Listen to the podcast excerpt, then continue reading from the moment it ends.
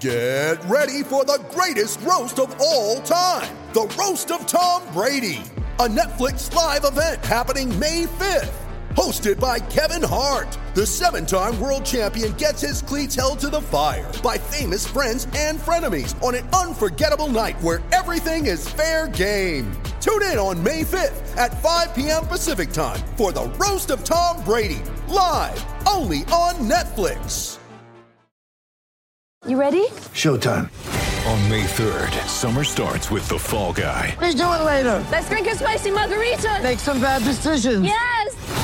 Audiences are falling in love with the most entertaining film of the year. Fall Guy. Fall Guy. Fall Guy. That's what the poster said. See Ryan Gosling and Emily Blunt in the movie critics say exists to make you happy. Trying to make it out? Nope. Because I don't either. It's not what I'm into right now. What are you into? Talking. Yeah. The Fall Guy. Only in theaters May third. Rated P G thirteen. Prepare for glory. I don't know if you got your popcorn ready. Do you got your popcorn ready? I came out the womb, I was ready. And he's hit the end zone for an unbelievable touchdown. I would be honored if you played football for this team. Throw it up above his head. They can't jump at me. God, leave. Oh, they tackle him at the forty-yard line. Who can make a play? I can.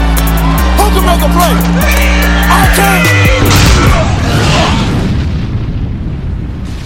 What's going on, guys? Welcome to another episode of the Fantasy Roundtable Podcast. It is Saturday. I'm going to go ahead and throw out just a solo podcast today. Uh, you know, had Dennis Bennett on Thursday. That was a lot of fun. Fun. We were talking about the uh, championship games that are coming on tomorrow, obviously. That should be uh, two really good games, and I'm really looking forward to watching them. We are obviously brought to you guys by the Pulse Podcasting Network. They've been awesome. Uh, if you guys saw we put out on Twitter, we're working together to do a promo uh, for the show. Uh, we're trying to get some rate and reviews done. Obviously, uh, have quite a quite a lot of downloads and everything going on for the show, but not getting a lot of rates and reviews on iTunes. I need those to help me out, so uh, we're doing a contest. Uh, if you rate and review the show over uh, the next couple days, uh, we will be putting out uh, two winners on Monday. Me and Dennis on the show Monday will pick two winners, uh, whoever rated and reviewed the podcast. Obviously, if you leave a review, leave your Twitter handle in there, or you can shoot me a D M of the review you left. That way I know it's you, and you will get entered in, and we will choose two people on Monday. They will receive free swag from five hundred level dot com. five hundred level does awesome t-shirts, uh, all kind of uh, player-based, baseball, hockey, football, basketball, and it, it doesn't have to be a football shirt. You guys can get whatever you want. Whoever the two winners are, I will get in touch with you, uh, get your guys' information, and then you let me know what shirt you want so that I can let them know, and we will get it sent to you. So if you guys haven't had a chance yet, get out there, just throw a rate or review onto uh, on, onto iTunes for the Fantasy Football Roundtable. You guys don't have to leave a review. I see some people have, and I truly appreciate it, guys. Uh, my plan is to actually do this once a month, uh, and if you, anytime you have ever rated or reviewed, you will be put in the spreadsheet that they put into something on. I don't know how they do it. They decided on the internet. It goes all into some little thing and it randomizes the people. Uh, but you will stay on there forever unless you win. Once you win, you'll get taken off. But every time uh, we do a contest, you guys will already be in that pool. You'll stay in there forever. So I appreciate you guys doing it. And we're going to pick two winners a month at least, maybe do it twice a month, but right now we're going to stick with uh with two winners a month for the next couple of months, and then we might boost it up more because I am actually in talks with a site right now to start producing fantasy football roundtable gear as well, uh, so I might start giving that stuff away. Still going to do the licensed N F L gear, five hundred level. I actually have another person that's looking to Uh, sponsor the podcast and get a couple uh, uh, hits on here as well. So once that kind of becomes official, we'll talk about them as well. And they have some pretty cool gear as well. So we might use them to throw some stuff away as well. Not throw stuff away, but to give away uh, as well. So everything could be changing, obviously, here and there on what some people will get. Obviously, I've already talked about the free fantasy football league that we'll be doing, possibly a Madden league. We'll be doing other kind of giveaways all throughout the year for all you guys who are listening uh, and, and contributing, you know, interacting with me and Dennis. We're we're we can't wait to keep this going. And like I said, we're we're looking forward to giving away some free stuff to our fans. So anyways, for today's podcast, uh, it's going to be kind of a short one. I, I was uh, going back and listening to the episode yesterday. I do kind of like to go back and listen to certain parts of stuff that I do just to kind of hear what I was saying. And, and I, I use it uh, almost as like homework. I'm kind of studying, seeing what I can do uh, better after each episode. And so while I was listening to yesterday's, yesterday's episode, I realized that uh, we did a lot of talking about the storylines of the games tomorrow, but we didn't really break it down that much. We broke down certain parts of the game, like M- Mike uh, Mike Thomas, the offensive, defensive lines for both teams, the quarterbacks, but we didn't really break down the games. I'm going to do that today. I'm going to give you my perspective on both games. Again, I already kind of gave you my picks, but I'll, I'll kind of reiterate them on here. And then after that, I'm going to talk about five of my favorite prospects in this draft at the R B and wide receiver position. They're not in order. This is not my one through five.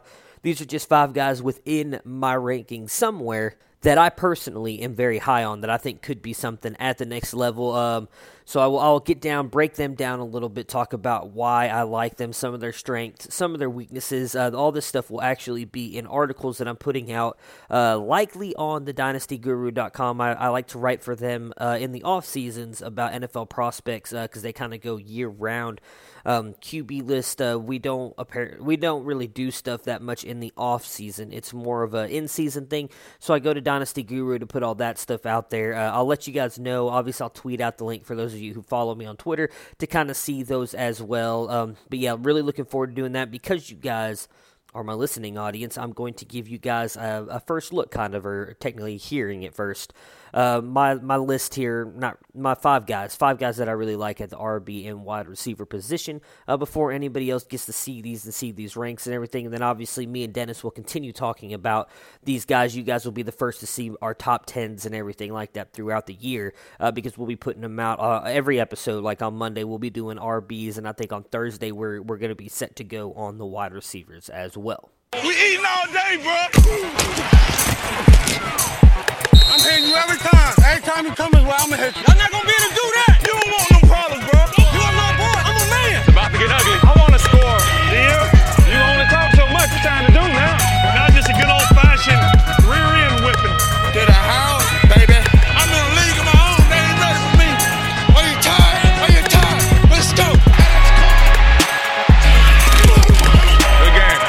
Good game. Game previews. All right, so let's go ahead and jump in and preview these games for tomorrow. So the early game, we obviously have the Los Angeles Rams going to the Superdome to play the New Orleans Saints. The Saints are favored to win this game by sixty-three percent, and they are being given three points. Let's start on the Rams side here. So we talked about a little bit on Thursday's podcast. The Rams offensive line, I think, is going to be key in this matchup. They have not had an injury all year. In fact, they are rated as one of the best run blocking and pass blocking offensive lines in the N F L at the moment. I do think a lot of that comes to the just cohesiveness that they have been able to build, the chemistry they have been able to build, and you cannot take that for granted. And an offensive line that has had kept all five of their starters healthy all season long. They've played every snap together. They've just built that chemistry up, and it's going to help them, I think, really kind of keep this game close, and I do think they have a, a really good shot. Obviously, Vegas does as well because a three-point favorite is usually given to just given to a home team. They're usually given at least three points, so that's almost to me saying it's kind of a pick'em game. I know that you can still obviously a, a field goal if you were to bet the line on this. Obviously, if they won by four points, which doesn't happen often, you're going to end up losing. A lot of people do the three point five so that you can't win or lose if you get that field goal. But I do think this is going to be a dynamic game, and I think that that part of the game is going to be huge because the Saints' defensive line and linebackers have, again, been the best team against the run all season long. They have not allowed a hundred-yard rusher since week eleven of last year. So they've played, obviously, six straight weeks last year and then all of this season and not allowed a hundred-yard rusher. And they've got two guys who have almost averaged one hundred yards a game, especially C J. Anderson, since he's been signed by the Rams, has averaged one hundred yards a game. Todd Gurley, we know, can easily put up one hundred yards, so it's going to be huge for them to try and stop them. Obviously, Sheldon Rankins being out for the, uh, the Saints is going to help Gurley C J. Anderson and that offensive line, because Rankins not only was very good at stopping the run game, but also very good at applying pressure. When it comes to the wide receivers, I think it's going to be Robert Woods who has the big game here. So if you go back to week nine when these two played each other, Marshon Lattimore uh, shadowed Brandon Cooks almost the entire game. And not just to take, again, I know he, he's a former Buckeye. You can almost call the New Orleans Saints the New Orleans Buckeyes, how many Ohio State players they have on that team. Uh, but Marshon Lattimore, in my opinion, is still a shutdown cornerback. I know he struggled a little bit this year, but I really think he turned it on here in the second half. Him shadowing Brandon Cooks, I think, is going to really limit what Brandon Cooks can do in this game. I don't think Brandon Cooks has a big game, which means it's going to be Robert Woods. Robert Woods probably going to be on Eli Apple. I like that matchup better, though I do think Eli Apple has definitely improved since what he was at the New York in the New York, with the New York Giants. My goodness, you guys, with the New York Giants before he came over to New Orleans. Um, I do, I do think he has improved, but I think Robert Woods is the guy to go with here, especially if they end up having Kurt Coleman uh, kind of sitting over him at the safety spot. He has really struggled this year, so I do think that Robert Woods is the matchup going against Eli Apple, and even if they put Kurt Coleman over the top of him, um, I still think he's going to be able to get by him. Uh, Robert Woods is the guy for me on the Rams that I would say is a definite play in any of your leagues this weekend. If it's just the one-ups, you got the double-ups, uh, hopefully you've had him in there. I think Robert Woods is going to be a key offensive weapon in this game. Jared Goff, I do think is going to be okay. Um, I really do think that they're going to try and get the run going. I think that is going to be the way they will attack this Saints defense right now, especially with Rankins being out. Um, I don't obviously think both running backs are going to put up over one hundred yards each. I actually think Gurley's going to have a good day, but I think C J. Anderson will finally struggle a little bit. Not much, but I see him getting about sixty yards in this one. Uh, so you could play Todd Gurley. I, I would imagine if I, I actually would think people have been playing C J. Anderson with the way he looked. Maybe they might be playing him. Uh, I don't think he has a huge game here, but I do think he'll get you some points. Uh, and then with that being said, Jared Goff, I just don't think Goff has a huge game. I do think he'll put up more than the one eighty-eight he put up last week. I, I envision him putting up, he's probably going to get somewhere close to two thirty, two forty and a couple touchdowns.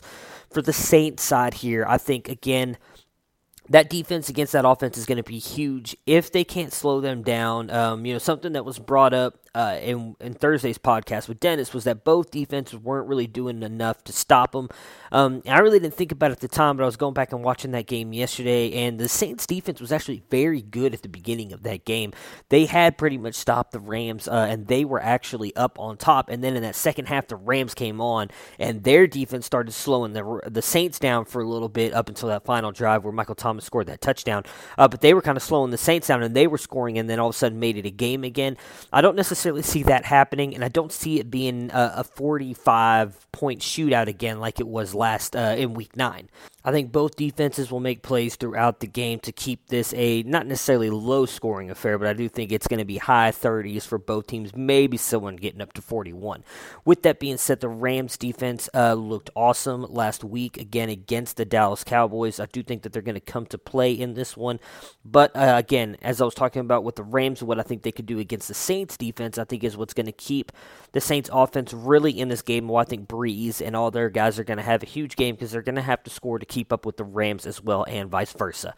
Drew Brees, I think, is a great play this week uh, as well. Michael Thomas, Alvin Kamara, the three obvious ones. You've got to get them in your lineups if you can. It's going to be interesting for me is Mark Ingram. He really has come in and kind of been, uh, I want to say, the hammer for the most part against what Alvin Kamara does. He's really good running up the middle, getting those tough yards, uh, scoring the touchdowns in the red zone. I actually think Mark Ingram's going to have himself a pretty good game here. Uh, I do think expect him to score and get you about fifty, sixty yards. So if you're looking for someone that people might not be really playing that much, I think Mark Ingram could have a good one, a good game. And the other part is going to be, obviously, who else besides Mike Thomas steps up in this one. We talked about it on Thursday, saying that it's going to be Ted Ginn, and I still do believe that Ted Ginn, uh, he's awesome. I do think when him and Michael Thomas are on the field together, those two really kind of feed off each other, um, and it really helps building each other up. I, like I said, Michael Thomas at times has really struggled. Uh, I shouldn't say struggled because he's an elite wide receiver, but he just doesn't dominate the way that he does when he has someone on the other side of him that attracts just enough attention that he is able to just burn defenses, because when you've got three guys paying attention to you, I don't care who, I don't care if you're Jerry Rice. If you've got three defenders trying to stop you, chances are you're not going to be able to do much. We've seen Michael Thomas be able to beat double coverages at time, but when you got three defenders all trying to make sure that they stop you from getting the ball because Traquan Smith, um, Uh, who was it? Keith Kirkwood, Justin Hardy, Simi Cobbs, Austin Carr. None of these guys are, are scary to you, so you can pretty much focus on completely shutting down Michael Thomas. Uh, we did see that Keith Kirkwood is going to be out tomorrow with the calf injury, so that is really going to limit who they have here. It's going to be Michael Thomas and Ted Ginn, and then you're looking at Traquan Smith, Tommy Lee Lewis, Justin Hardy, and Austin Carr is kind of like that third wide receiver. I don't imagine any of those guys do much of anything. I think it's all going to be Michael Thomas and Ted Ginn. And then at the tight end position, I don't see these guys doing much of anything either. I thought maybe with Ben Watson, he could do something. Uh, he has been kind of a, a favorite red zone target for Drew Brees at times, so I thought might, he might be able to do something, but he is out. He has got an appendicitis thing going on. Luckily, he doesn't need surgery, so if the Saints do win, they're going to be able to go on to the Super Bowl, and he'll be able to be there, but he's not going to be able to play in this game, so that leaves us with Dan Arnold, Josh Hill, and Eric Swope. I don't think any of these guys are going to do much in the game, so I imagine they're going to keep them in and chip block and try and help block Aaron Donald and Ndamukong Suh as much as possible to give Drew Brees as much time as possible. Again, I picked the Saints to win this game. Uh, I'll give my... you know, flip-floppy answer, and I could see the Rams winning this, although I would imagine everybody could see the Rams winning it, but I do think the Saints are the ones who pull off the win here um, and head on into the Super Bowl in Atlanta, which should be very interesting, having to go in a, and play in a division rivals stadium and a dome, too, that they are very comfortable in playing in, I would imagine, uh, with the with the New Orleans Superdome being a dome, obviously. Uh, so I imagine that that'll be good news for them, and no matter who they get to play out of the A F C. For the A F C, we have the New England Patriots and the Kansas City Chiefs. Kansas City being given the sixty-six percent chance to win this game, and they are being three. They are being given three points here. So, for the Patriots, this is going to be a very interesting game for me. So, the more and more I was looking at stuff, and, and in all honesty, listening to different stuff throughout the week, uh, what really killed the Chargers last week was them playing zone defenses, which Tom Brady is magnificent at picking apart. That is why he is the GOAT. He knows how to play defenses, and that is why James White had such a huge game last week. Because when you're playing zone defenses and all your defenders drop back a little bit, Tom Brady's going to take the easy passes, which were to James White and Julian Edelman. The differences between the Chargers and the Chiefs is the Chiefs predominantly play man defense. So that means that someone is going to be on James White, and someone is obviously going to be on Julian Edelman. The key will be, can they slow them down or stop them? The Chiefs' defense has not been very good all year long. Uh, obviously, they were really good against the Colts last week, although I would say some of that was due to the fact that the Colts just looked really bad for the first time in a long time, and that's kind of to be expected at times. They were on a huge winning streak. I believe it was like nine of ten or something like that, or ten of eleven. Uh, they they went on this huge run. You're going to have a letdown game eventually. Unfortunately for them, it came in the playoffs. They just looked horrible. I can't imagine that the Chiefs' defense is going to look quite as di- good as they did last week, because they haven't really shown us that all year long. They have not shown that they can be that good. So it's going to be interesting to see how they blitz Tom Brady, how they get after him, because, again, we thought that that's what the Chargers were going to do, and then the Chargers couldn't get after them, and I would take the Chargers defense over the Chiefs any day of the week. Now, again, I do think some of that comes down to the zone packages that we were just talking about, and the fact that when you're blitzing Tom Brady with Joey Bosa and Melvin Ingram, and the defense behind them is playing zone with the linebackers, or really they were using a lot of cornerbacks again like they did against the Ravens, and uh, they're backing up a little bit to get into their zones and everything, and then James White is just able to sneak out into the flat all by himself. All Tom Brady has to do is dump it off, and that completely negates what Joey Bosa and Melvin Ingram are doing. It doesn't matter how good of a rush they're getting. If he can dump it off there every couple seconds, you're just not going to get to Brady, and then they sh- they prove that. And so I do think that with the man-to-man coverages at times, it is going to hinder what Brady can do. That being said, I still think Tom Brady, Tony Brady, my goodness, Tom Brady and Julian Edelman are great plays this week. I do think that they're going to have to put up points again against Kansas City. I do think that uh, the weather is being a little bit overblown here again. We, I was talked about a little bit on Thursday. At the beginning of the week, it was supposed to be single digits. Then it got up into the teens. Now it's up into the twenties. more than likely, I would almost bet by the time we get to game time, it's going to be up in the thirties. That's that's balmy in New England and Kansas City. You know, they're going to be guys out there wearing shirt, shorts and no shirts. So we'll be fine. The weather is going to be fine. I don't think it's going to hinder this game one bit. They're going to be passing the ball.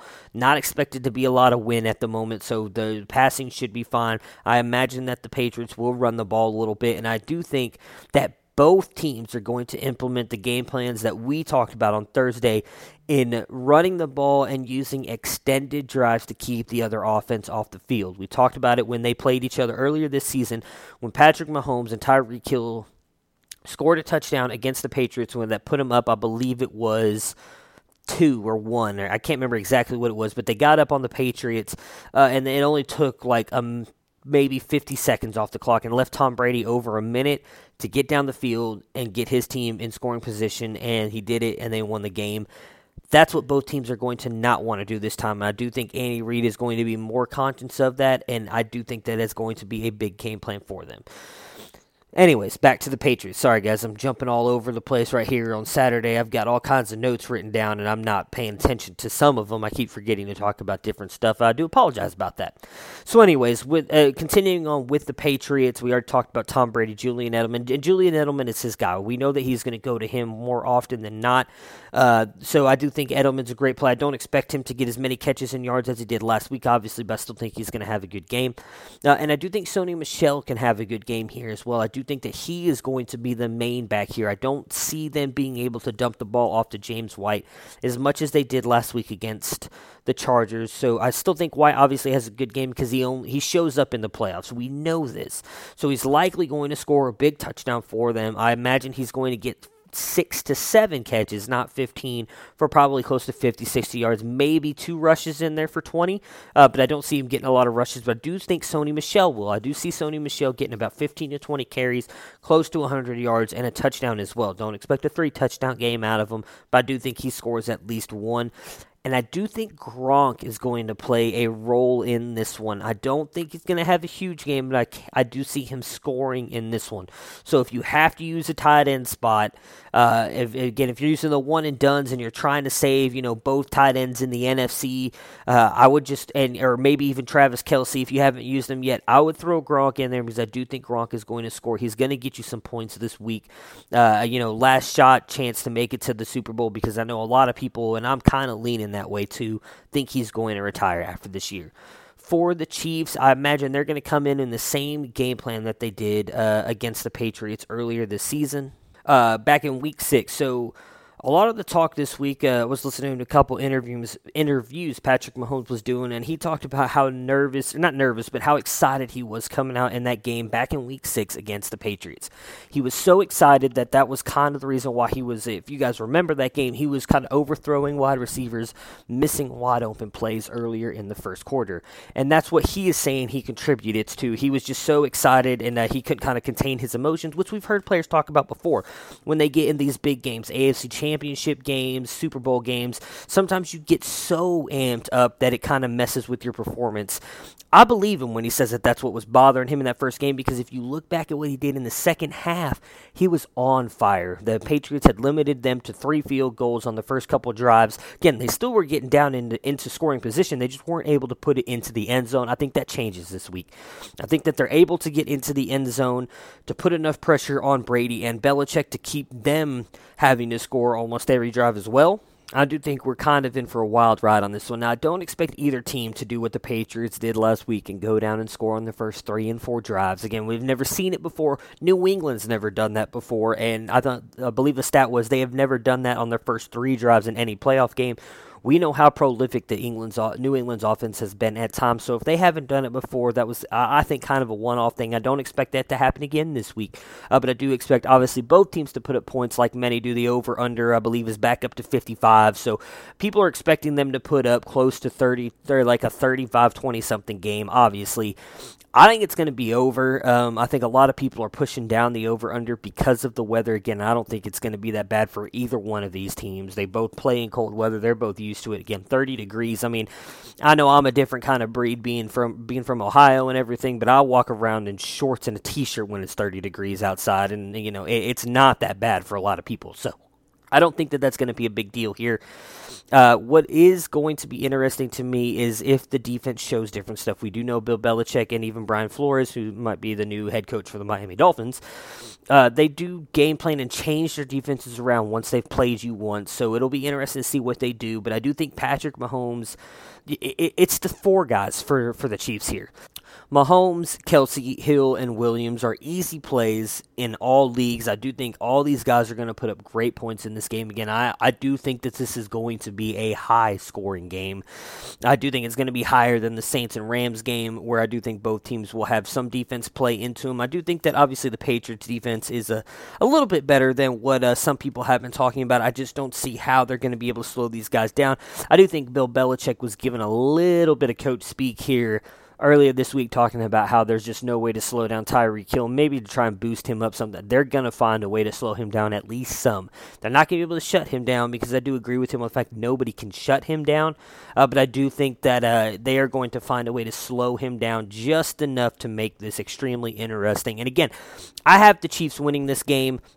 Uh, I know I said on Thursday, obviously, the Patriots could win it, and we all know they could. Uh, they've been down and out before. Obviously, Brady and all the Patriots are on the whole underdog bandwagon, saying everybody's disrespecting them. I, I don't see that. I actually see a lot of people picking the Patriots, um, but I do think that Andy Reid finally gets it done, and I hope that he finally gets it done. Again, I think that he is been one of the best coaches in the N F L for a very long time. If you go back and look at what he did in Philadelphia, with the teams that he had, Donovan McNabb going to the N F C Championship multiple times, going to the Super Bowl, being in the playoffs as often as they were, and then Philadelphia fans run him out of town. He goes to Kansas City and almost has immediately turned around Kansas City.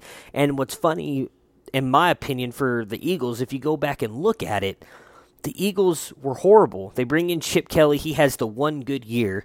Then they do nothing until they fire him. And then what ends up happening? They they do nothing for a couple years, and then they bring in Doug Peterson. Do you guys know what tree Doug Peterson comes from?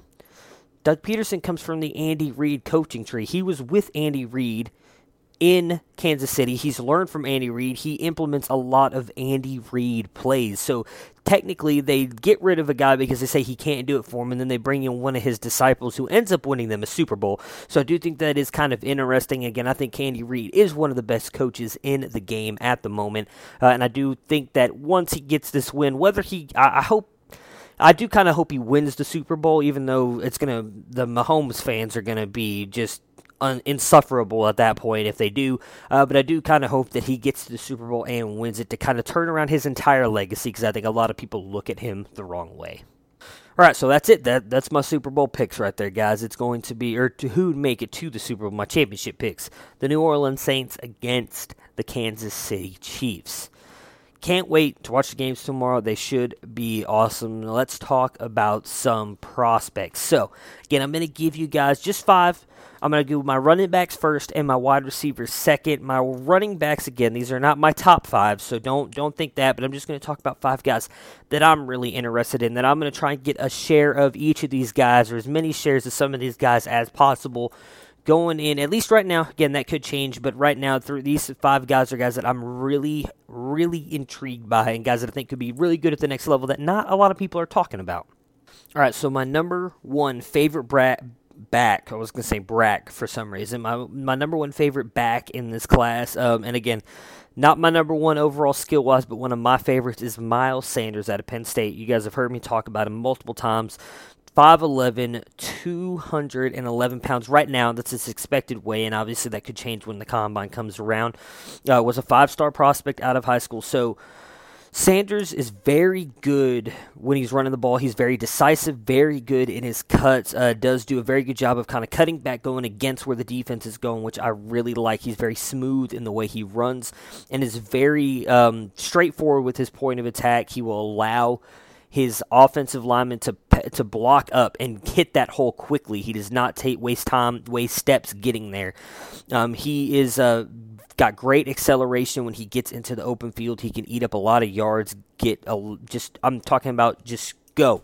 He is extremely fast, great acceleration when he hits that open field, um, and a great stutter step and hesitation, lateral pursuits, everything he can cut off. It would be great. Uh, I, I think in the open field, one of the best backs in the class.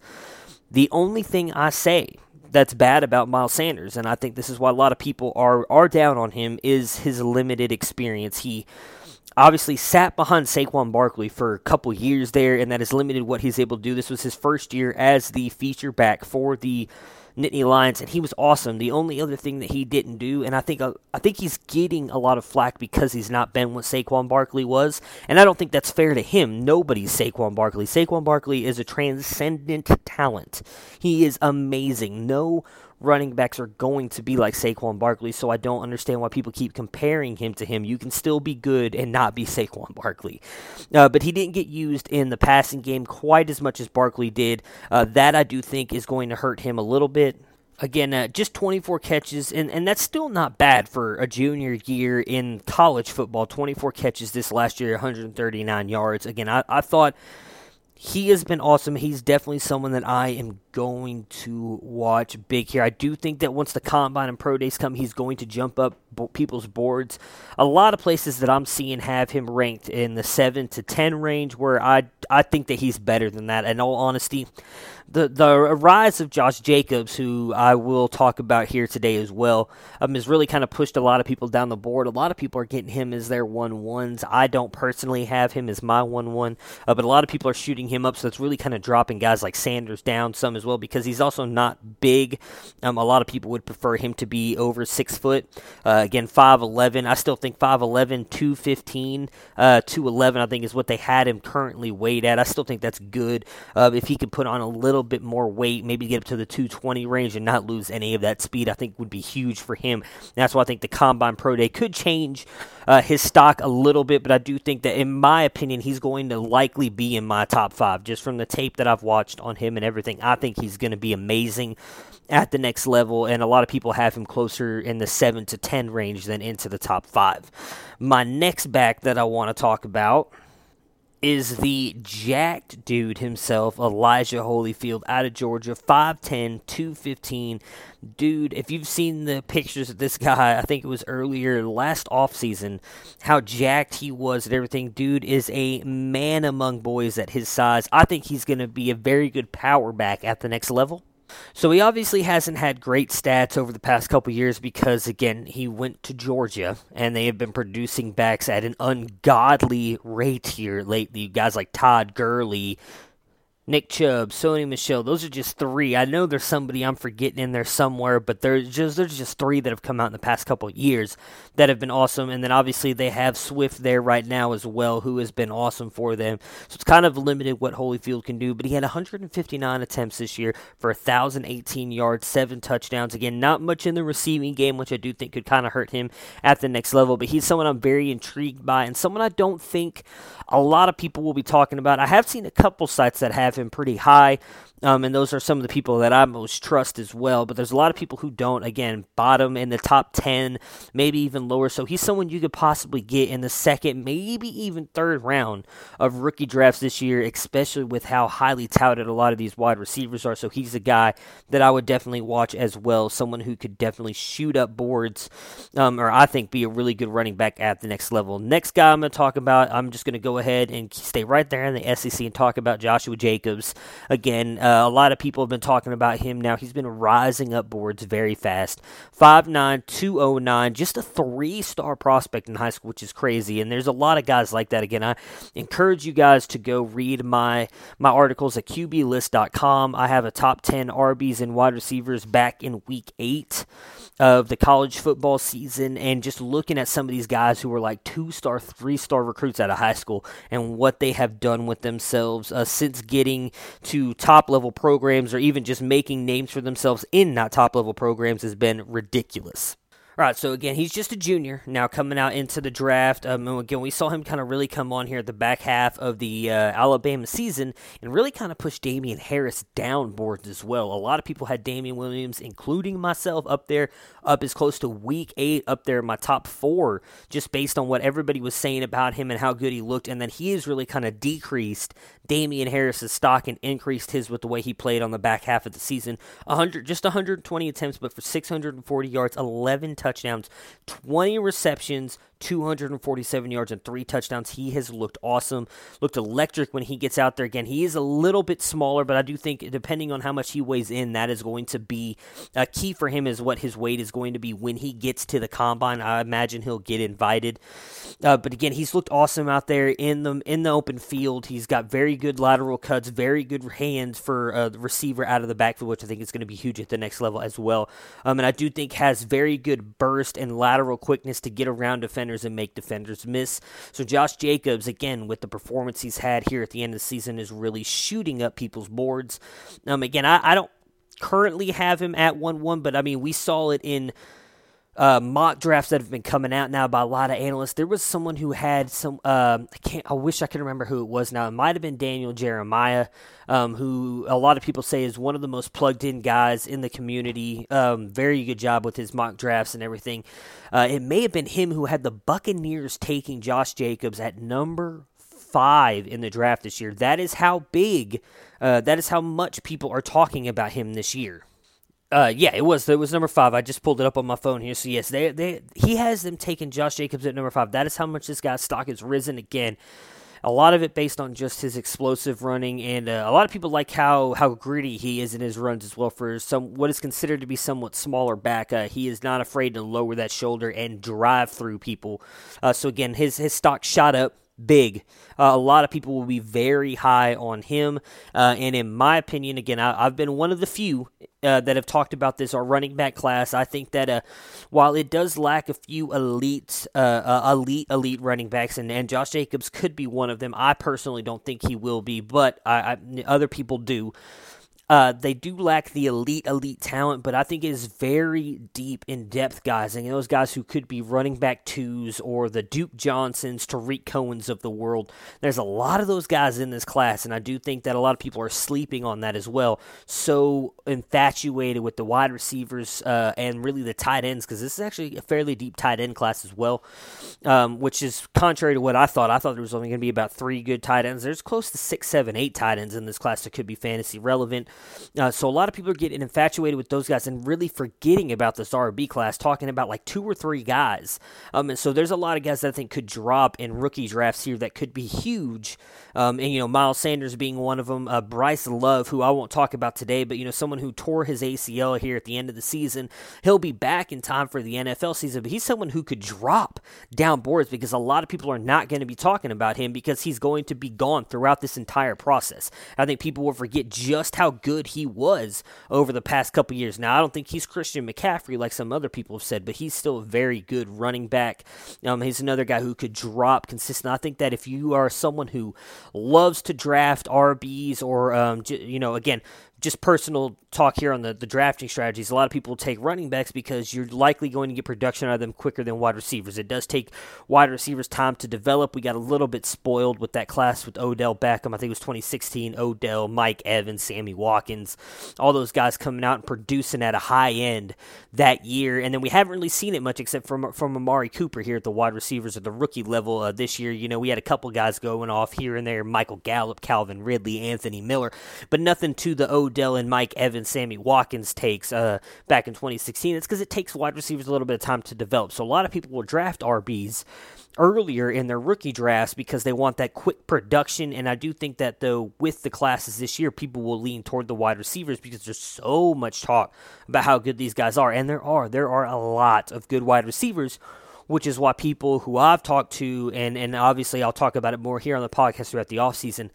I would lean taking a running back soon, early because I still think there's a lot of wide receivers you can get in that second round that may not be the elite elite because I think there's about, in all honesty, five or six wide receivers in this class that could be top-tier elite wide receivers, but you can still get those guys who are going to be very, very good at the next level in that second round, and then you just one-upped everybody who took, you know, say D K Metcalf with one two in the rookie draft, and you're like, you know what, at one seven, I'm going to take Rodney Anderson, who I'm about to talk about, and you just got yourself possibly an elite running back, and then on the turn you take a guy like Hakeem Butler, who could fall to you, who I think is the best wide receiver prospect in this class, and a lot of people are not talking about being the best wide receiver in this class. All of a sudden, you just set yourself up with two young players for the future that could be a core, core two elite members of your team for the next five to ten years. All right, so as I just touched on, Rodney Anderson. He's my next guy that I want to talk about at running back here. Uh, again, six one, two nineteen, has had a very good career at Oklahoma for short-lived as it was, and that is what um, I'll just start with the bad on him because it's fairly easy to talk about. He's only shown us the one good year, and that was his sophomore year where he rushed uh, one hundred eighty-eight times for eleven sixty-one yards. It's a six point two average with thirteen touchdowns, but had seventeen catches for two eighty-one, five touchdowns as well. He was awesome last year, was A, I mean, he balled out, in my opinion. He was the best running back last year. Obviously could not come out because he was a sophomore. Coming into this year, he was a Heisman favorite. He was so good at the beginning of the season. Again, he only played in two games, one hundred nineteen yards and three touchdowns. Didn't do anything in the receiving game. A lot of that, I think, was due to the, the play of Kyler Murray. Uh, we saw what he was able to do with Baker, obviously, in, at uh, his sophomore year. Baker will dump off to the running backs, where Kyler Murray was more about a kind of, obviously, running it when, when things got uh, kind of sketchy there in the pocket. So he wasn't able to really show as much in the receiving game this year. Again, only played two games because he ended up tearing his A C L again. This is the second major injury he's had on his knee uh, in the past couple of years, which again is, is really, in my opinion, the only things that you can knock on him. And again, is his injury history, and then the fact that he's only been used the one time. A lot of people talk about how his... Uh, His pass protection is not that good either, and, and that could be true. Uh, I haven't had a chance to look that much into it, but I do think that uh, that's something that he can improve on. A lot of people are comparing him to the Jay Ajayi's of the world. I personally don't see that. I think he is much better than Jay Ajayi. Again, that's just my opinion. Um, and uh, he's not, not necessarily agile. He's not one of those guys who's going to make a lot of different moves that are going to cause players to miss. He's one of those guys who's just going to kind of run through you. Um, but where he is good, so his patience and vision is elite. His straight line bursts are elite. This is a guy who, same thing like I talked about with Miles Sanders, when he sees that hole, he hits it and he's gone. He is very good at that. He can be a very good home run hitter. Again, great vision. And I feel is a great receiver out of the backfield with, again, what he did in just his sophomore year. Uh, someone, again, I think that is going to be knocked down a little bit because he didn't do much of anything this year, again, because of the injury, uh, but as someone you can get later in drafts. I've seen him even falling out of the top ten now, which is insane to me. He was someone that should have easily been a top four or five pick, if not even top three pick going into the season. In my opinion, you can't have that injury uh, really kind of knock a guy down uh, just because of that. And then the last guy that I'm going to talk about, um, he has been getting a lot of push. He's a guy who I had, uh, I believe, it was up in my top five, or I had him at six, actually, uh, in week eight. Uh, really kind of came on even more here at the end of the year. That's Darrell Henderson out of Memphis. Dude has been awesome. five nine, two hundred pounds. So just this last year, two hundred fourteen carries for one thousand nine hundred nine yards. It's an eight point nine average, and he had an eight point nine average last year as well with one hundred thirty carries for one thousand one hundred fifty-four yards. Nine touchdowns last year, twenty-two touchdowns this year. Each year, he has racked up almost twenty receiving yards. He got twenty, or twenty receiving yards, twenty catches, twenty in his uh, freshman year, twenty-four in his sophomore year, just nineteen this year, but put up over two hundred yards each time uh, with... Uh, With those catches, uh, uh, again, two thirty-seven, two twenty-six, and two ninety-five this past year. Three touchdowns, two touchdowns, three touchdowns in the receiving game. And what I think is really interesting for me, or I'll talk about what I think is good about his game first, his vision. He is very good about getting behind his offensive linemen, allowing them to get him close to the second level and then bursting through. He has great confidence in his feet, runs hard, shows excellent cuts, in my opinion, uh, and does a very good job at the line of scrimmage, accelerating through the holes. He's got great work volume. He's obviously showed, in my opinion, great durability as well. Uh, not really had to deal with many injury issues, especially with the way that he runs. Um, uh, He's not necessarily, or actually, I, I take that back. I was looking at the wrong thing. He is by far one of the most elusive backs in this class. Does a very good job with his lateral quickness, uh, his cuts, uh, quick stop abilities. I love it. This dude is uh, just really good at making defenders miss when he needs to. Obviously showed that he can be a, gate, a great receiver out of the backfield as well. Pass protection has been brought up as one of his worst traits again. That's not something I'm hugely worried about, as I do think that can, that can be worked on at the N F L level and, and made into a good thing for him. Just something he's got to work on. Don't think that he's very good, um, uh, very, very, very good at getting outside, but maybe not necessarily as good running up the middle, which I think some people might knock on him. I don't think that it's that big of a deal. I just think that the way that Memphis, Memphis kind of ran their uh, their offense, that was kind of more of the the outside runs is what he got. Uh, didn't really get much up the up the middle, up the gut kind of runs. Uh, so I think a lot of people are knocking him for that. That I think he'll be able to do at the next level. So those are my five running backs that I'm kind of looking at here, guys that I really like, that I'd like to get a share of. Again, I will put out my top ten. I, I actually might even go bigger this year. I'm working with uh, one of the editors at the Dynasty Guru right now, or my editor, to talk about possibly doing even more. Uh, I, might, I might rank like twenty guys this year. Last year, I think I actually did for Dynasty Guru, uh, I did twenty-five. I went and did almost every single running back that was in the class I ranked. Uh, compared to Q B list, they were kind of like, oh, let's just stick with top ten kind of stuff, which I'm fine with. Uh, it allows me to break down more of the players with the top ten because I have more room and, and more time to kind of work on those guys, where when you're breaking down every prospect in the draft, uh, it takes a little bit more time time to do. So that, that does eat up a lot of my time. For my wide receivers here, so again, I'm going to just talk on five guys that I really like that I don't think uh, are getting a lot of talk. And number one is going to be my guy, Hakeem Butler, out of Iowa State. I love this kid. Uh, th- he's just amazing. So he's six six, two twenty-five. He has a huge frame, wide shoulders, might have the biggest wingspan in this class. And I'm not even joking when I say that. He is deceptive uh, when running. He is not the fastest guy. I will give you that right now. He is not... He... I don't know how I should put this. He's explosive, but he's not extremely fast. He's not that guy who's going to burn by you, but he can get off the line in quick. He's great with his arms and trying to get defenders off of him, and he has some of the best ball skills and hand skills in this class. He is huge. He's a great blocker. He will fight for that, for the yardage, whether it's a third down, you're trying to get into the goal, uh, trying to get into a touchdown for that goal line. He will fight for every single yard. Um, he is a little thin, which a lot of people I think will question uh, his body. Size is not uh he's not thick. He's a very thin wide receiver. I personally don't think that that's very big. Um, not very good at faking defenders out. He's just someone who's not. He's not going to make a defender miss. He's not going to blow by you, but he's going to catch almost every ball thrown his way. My best comparison to him, in all honesty, is DeAndre Hopkins. I think that that's who he could be at his best, obviously. Uh, DeAndre Hopkins is an elite wide receiver, one of the best in the game, so I don't want to say he is DeAndre Hopkins, but I do think he could become close, or if not DeAndre Hopkins, with how he plays, how good his hands are, and how good his route running is as well. And again, he's not someone, DeAndre Hopkins, he's not someone who's going to blow by you for an eighty-yard touchdown, but he's a guy who's going to get you the tough, gritty yards. He's going to go up and get every ball thrown to you, thrown to him. Uh, again, last year, one hundred fifteen receptions and no drops, and I do think that that is what Hakeem Butler is. Again, just go look at the piece I did on him for Q B List and some of the catches this kid makes. He is just outstanding and absolutely ridiculous.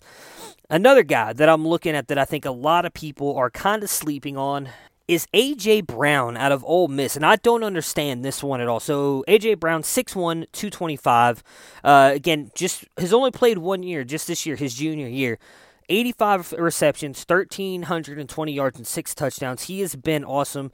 Uh, he's not a vertical wide receiver, much like Hakeem Butler isn't, uh, but he is uh, explosive.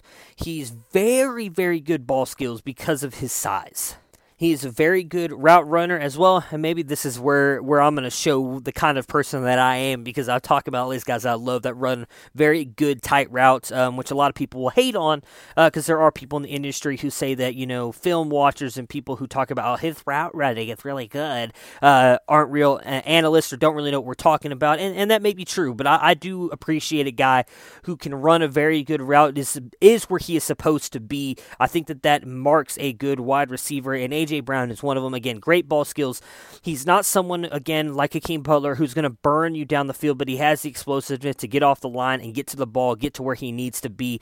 Um, I really like him. Great hands. And again, he played with a bunch of wide receivers who were also very good at Ole Miss. D K Metcalf, DeMarcus Lodge, and yet A J. Brown was putting up better numbers than all of them. D K Metcalf is considered by most to be the number one wide receiver in this class based on just what a physical freak he is, and he probably is. Uh, in all honesty, as much as I love Hakeem Butler, I probably will have to have D K Metcalf ahead of him, especially if he tests well at the Combine and everything. Now, we haven't seen him because he's been... Uh, no, wait, I'm sorry. I'm thinking of Kelvin Harmon. And I'm not thinking of Kelvin Harmon. Kelvin Harmon is another guy we're about to talk about. D K Metcalf uh, did. He got hurt. Uh, so a lot of people are going to wait to see how he gets tested. It was a neck injury. To see what he does at the Combine Pro Days and everything like that. But he is a physical freak. And a lot of people are going to be very high on him. Again, he is the number one across most people's boards. The guy that I really wanted to talk about, unfortunately, went back to school, and Colin Johnson. He's a guy that I'm really high on. Um, but since he went back to Texas, there's no point talking about him this year. He'll come out next year. Uh, but again, if you guys haven't seen this kid, this kid's awesome. He's going to be one of the top wide receivers in next year, uh, next year's class as well. So next up, actually, you know what? I'm not even going to talk about Kelvin Harmon right now. Um, I wanted to... Uh, out of N C State, but I do think a lot of people have him fairly high as well, so I'm sure you guys can find different information on him uh, if you want. Uh, my number three guy is going to be Anthony Johnson out of Buffalo. He's another guy I had as my number ten going into week eight, uh, someone who played with Tyree Jackson, who, again, the quarterback I'm very high on as well. So he's uh, plays for Buffalo. He's a senior, six two, two oh seven, two-star athlete. Coming into college, that's one of the guys we were talking about earlier. Two-star athletes, people, not anybody was uh, thinking about or, or would be a good wide receiver at the next level, and ends up balling out. I think is going to be a very good N F L player. Uh, so his junior year, seventy-six catches for one thousand three hundred fifty-six yards, fourteen touchdowns, and this last year, his senior year, fifty-seven catches for one thousand eleven and eleven touchdowns. Now, what I like about Johnson is he is big. He's a very big-bodied wide receiver, again, six two, two oh seven, and that's what he uses to his advantage. Again, not not a speedy guy. We're going to get to some speedy guys here in a minute, uh, but he, he's got about average speed, maybe a little bit above average. He's not going to uh, blow by you, but he can create separation with that. Again, he's got very long legs, does a very good job of, of creating separation with his strides. He'll, at, he'll, he'll change up his stride a little bit to get by you or cause a little bit of separation to get himself enough room to catch the ball. Very, very Very good at contested catches. Um, he, he's one of those guys where if you, he's fighting for a defender to go up and get the ball, I would say ninety-eight percent of the time he's the one coming down with it. Very good hands, um, and I like the fact that he uh, he can go up and get him. He's very flexible as well. Will contort his body to catch the ball at the high point, which I love about this kid. And trust me, when I tell you, if you watch some of the catches that he made, you know, Tyree Jackson, we talked about on Thursday, not the most accurate passer uh, either. And Anthony Johnson was able to go up and get those balls as well. And again, I think uh, I love his competitiveness and then his athleticism. Uh, his size is what I really think is going to, to bring him here. Again, his probably the worst thing about him is his speed. He's not someone who's going to blow by you. Uh, I know a lot of people want those guys because of the thrill that a guy like uh, Tyreek Hill brings to the N F L game. That's what a lot of people are looking for. But I personally think it's those other guys, the great hands, people who are going to go make the catch. Uh, those guys are the guys who are going to be better at the N F L le- level. Look at the guys like DeAndre Hopkins, Devontae Adams, Odell Beckham Junior These guys aren't, uh, none of these guys are super fast. They're not Tyreek Hill, but they're the ones who are making the plays. They're the ones who are up there every single year. You know, Julio Jones is another guy. He's got good speed, but he's not the fastest wide receiver in the world, but he makes it happen with how good he is c- catching the ball and then making moves after the play. My number four wide receiver from Ohio State, Paris Campbell. Campbell is a guy I feel like I'm going to own on a lot of my teams because not a lot of people like this guy because he's not a big guy. six foot, two oh eight. Again, played at Ohio State. This dude is dynamic when running the ball, or as just as a wide receiver in general. He's very good coming off the block. His route tree is is is limited. He he was used In in limited fashions at Ohio State, which I've talked about before, in the fact that I think that was more of the Ohio State play calling and what Urban Meyer liked to do uh, with that offense. It kind of limited a lot of people. A lot of, that's why a lot of people were not that high on Michael Thomas, because they did not think that he was going to be that great of a wide receiver coming out of Ohio State because of what it, the the offense showed there. Now, there were some people who obviously thought he would. I I did. I didn't think he'd be what he is now. I'll be honest with you about that. Um, but a lot of people did not think he. They were. Everybody was on the real Mike Thomas that uh, I think ended up going to the Los Angeles Rams and did nothing. As that's what he called himself. That's what other people called him because they thought what he showed in college, he was going to be much better than Mike Thomas out of Ohio State. But anyways. He's very good at contested catches for someone who's not that big, uh, and he's not really that physical either, but he does a very good job of boxing out defenders when he needs to, making contested catches, very good at tracking the ball. He does, however, in saying that, um, drops balls. He, he has struggled with drop balls, and that will be huge at the next level. That's something he's going to have to work on. Um, I do think that uh, that is his biggest question mark is his hands and catching the ball. Um, but he fights for the ball. He, he was always there to try and get it, and his speed is ridiculous. This is a guy that we talked about.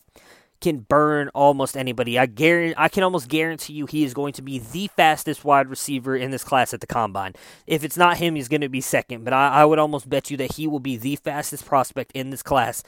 When he catches the ball, he can burn you downfield, and when he catches the ball, what he is very good at is in the is being in the open field. This guy can make anybody miss, and if he is given space, he is very much like Tyreek Hill in the fact that he is a threat to take it to the house every time he gets the ball in the open field, and that is what I love about him. Again, hands and, and the fact that he is not very big um, could be could hurt him at the next level, but I do think that he is by far one of my favorite prospects, just seeing what he did at Ohio State at times, and again, his limited kind of usage in the offense is going to be interesting to see, especially with that speed. Last but not least, there's a couple guys here that I have that I wanted to talk about as my number five, and I really don't know. There's two guys I'm debating on right now, guys, in all honesty, and Denzel Mims out of Baylor or K J Hill. And you know what? We're going to talk about K J Hill because, well, he's a Buckeye, and I love talking about my Buckeyes. If you guys don't like it, I'm sorry. You guys can stop listening to the podcast. No, I'm just kidding. Don't stop listening to it. We'll talk about all these guys throughout the offseason. I'm just kidding. But I do love K J Hill, uh, and he is the guy that I want to talk about. Junior, six foot one ninety-eight, had a very good career at Ohio State, really came on this year. seventy catches for eight hundred eighty-five yards and six touchdowns here. Uh, obviously had a huge game against T C U. I was at that game. Uh, really kind of put him on my radar after watching him in that game. So, some of the things that he does very good. He is very, very natural runner. For those of you who understand what that means, I just think that uh, he does a very good... Don't understand what that means. He just looks very smooth when running the ball. He doesn't look like he's struggling to make a cut to go one way or another. He makes everything look natural, very fluid motion, uh, very good ball skills, uh, does not fumble the ball very often, does a very good job tracking the ball. Uh, he'll catch it, catch the ball with these very soft hands, uh, whether it's an easy catch, hard catch, over-the-shoulder catch, very good. Very good at accelerating when in the open field as well. Again, he showcased that multiple times throughout the year at Ohio State. When he gets into the open field, much like Paris Campbell, he does a very good job of creating his own space, making defenders miss to try and score a touchdown. Very, uh, very physical player as well. I think runs very good routes, works well in all areas, and very good at creating separation. Where he is hurt is uh, doesn't have the biggest wingspan, so he has a limited catch radius, uh, not very long arms, I guess would be to put it. Uh, he's not, uh, if you throw a ball up, he's not high-pointing it, and he's not coming down with it as well. Um, and I do think that uh, he would, I think he needs to improve a little bit on his ability to uh, to get deep, burn people deep. I think a lot of times when there were safeties over the top of him. He was not burning by them. He would try to stop and kind of cut in or come back down almost like on a curl route or something just to get open. I do think that he needs to get that, uh, I don't want to, it's not an ability, but get the confidence that he can get by people and go by those guys, or maybe not worry about taking the big hit if the if the quarterback tries to lay it in between, lay it on him in between two defenders. Um, and again, same thing I think a lot of people will criticize him for is uh, his limited route tree, much like Paris Campbell. Again, I'm going to fight back with that, saying that I think a lot of that was just Ohio State's limited offense. Again, huge Buckeyes fan, but uh, someone who's been a Buckeyes fan all my life um, and seen what Urban Urban Meyer did at Florida and at Ohio State. He just ran a different offense than most colleges are doing nowadays, um, and so it limited what a lot of the wide receivers were doing. Um, he's someone that I could see being very much like Curtis Samuel. Uh, we're, we're just now kind of seeing what Curtis Samuel could be this year at Carolina. I think he'll be better than Curtis Samuel, but I think that is kind of what he could be, a very good uh, player that you can move all around the field and make very good, uh, make explosive plays when given the chance to get the ball. So, guys, that's going to do it for me today. There's five running backs and five wide receivers that I'm looking forward to in the draft this year. Again, We're we're getting closer and closer to the Combine. I think we're a little over a month away. It's February twenty-fifth or sixth, I believe, is when the Combine is. I will start getting all of my rankings out before then. You will see my wide receiver and running back stuff out before the Combine hits. Uh, much like last year, more than likely will be coming out on dynasty guru dot com. I will let you guys know when that happens on the pod, and I will tweet it out on Twitter as well, so you guys can check those out. Again, I'll rank as probably every prospect at both positions, including quarterback and tight end.